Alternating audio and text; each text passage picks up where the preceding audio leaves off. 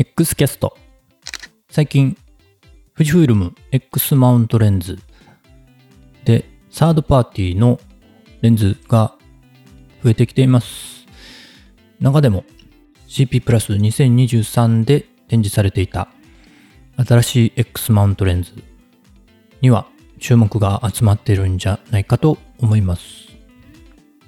サムヤン、タムロ、コシナ。それぞれ個性豊かで魅力的なレンズが登場しています。あなたはどのレンズに惹かれましたか？まあ、あまり詳しくない方のためにちょっとだけ解説しておきますと、サードパーティーレンズというのはカメラ本体のメーカー以外のメーカーがレンズを開発して販売するもの。対応するカメラ本体と互換性があるものですね。サードパーティーレンズ、メリットはまあいくつかあると思うんですけれども、まず思い浮かぶのが安い。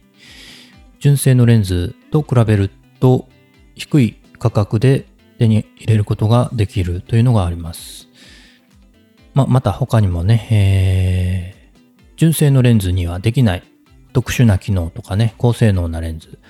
を作ることができますし、競合がね、えー、これから増えてくると思いますので、そうなってくると、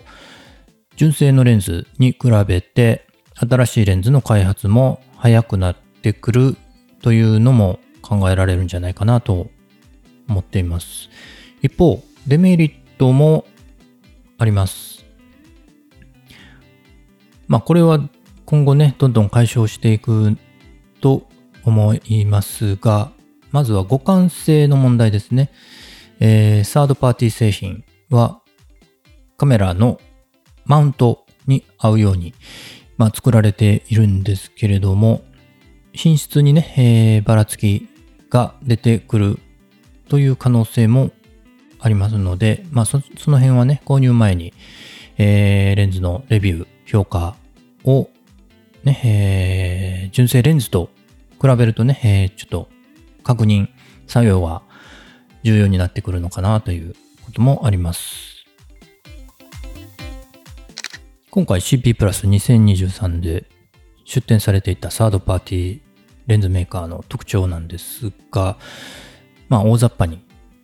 言いますと、サムヤンというのはまあ韓国のメーカーですかね。比較的高性能な単焦点レンズが多くて手軽に美しいボケが出せるのが特徴かなと思います。タムロンさんは特徴的なのが小型軽量高倍率のズームレンズ結構出してますね。一つのレンズで幅広い焦点距離をカバーできるというのが魅力。で、小型軽量なのでね、えー、富士フイルムとのカメラの相性っていうのはかなりあるんじゃないかなという気がしています。コシナというのは昔からね、えー、ありまして、えー、マニアックな分野に特化したレンズが多いかなというふうに感じます。今回もかなり個性的なレンズでマニュアルフォーカスの2本のレンズを参考展示されてました。まあ、どれもね、純正レンズでは作れないようなね、えー、個性的なレンズが揃ってたんじゃないかなと思います。今回展示ありませんでしたが、シグマのね、X マウントレンズにもね、今後期待したいなというところです。さっきも言ったようにね、サードパーティー製レンズ、デメリットとしてね、えー、挙げられる点、互換性なんですけれども、一番大きいところで言うと、電子接、有無。電子接点があるレンズ、電子接点がないレンズ、あると思うんですが、まあ、今回ね、えー展示されていたタムロンコシナの X マウントレンズは電子接点があるようなので、その点は安心ですよね。サムヤンのレンズはちょっと確認できませんでしたが、まああるのかなという気はしてます。ということで今回展示されていた X マウントレンズ、一応ね、えー、まあもうすでにご存知の人が多いかなと思いますけれども、一応ご紹介しておきますが、サムヤンからは X マウントの AF75mm F1.8X タムロンからは 1120mm F2.8 モデル B060 ですね、え、これが開発発表されています。これは以前 E マウントですでに発売されていたものの X マウント版。ということになるんだと思います。コシナさんからはノクトン 35mm の F0.9 アスペリカル X マウントともう一本ウルトロン 27mmF2 の X マウントこれが参考展示されてました。こちらのコシナさんのこれはまだ発売とかは見てみたいですね。どういう感じで進んでいくのか、とても気になるレンズですけれども、F0.9、35mm で F0.9 なんでね、えー、なかなか、これも、純正では作りにくいのかなという、まあ作ろうとしていた過去にね、えー、富士富士フィルムさんもこれに似たレンズね、えー、作ろうとしていましたけれどもね、なかなか富士フィルム、純正の場合ね、オートフォーカスもつけないといけないし、えー、なかなか開発難しかったようですけれども、ね、えー、このサードパーティーだからこそできるマニュアルフォーカスにして、まあいろいろね、えー、工夫を重ねて 35mm の F0.9 えー、これがどんな写りをするのかとても楽しみだなと思います。という感じでね、えー、いろいろ X マウントのレンズもどんどん増えてきていますが、えー、リスナーの皆さんにちょっと質問なんですけれども、CP プラス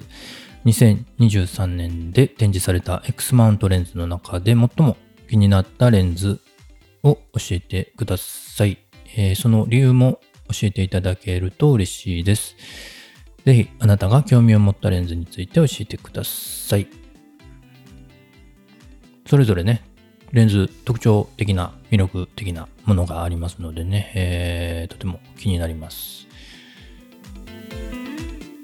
富士フイルム X カメラ関連のノートをまとめるマガジン富士フイルム X ノートを運営していますが、2023年2月にまとめた記事の中で、Twitter で反応が大きかった記事をピックアップしたマガジン、えー、の記事投稿しました。あご覧になられた方おられますでしょうか？またね、えー、こちらの方見ていただいて一緒にね、富士フイルムの2月を振り返ってみてはいかがかなと思います。そのノートの記事の中で、えー、以前から投票いただいている企画、初めての富士フイルム X は GFX に投票していただいたエピソードをいくつかご紹介しています。今回は10個ですかね、エピソード、えー、掲載させていただきました。そちらの方もお読みいただけると嬉しいです。はい、3月になりました。急にね、やっぱりあの3月に入ると春の陽気になってきて暖かい日もありました。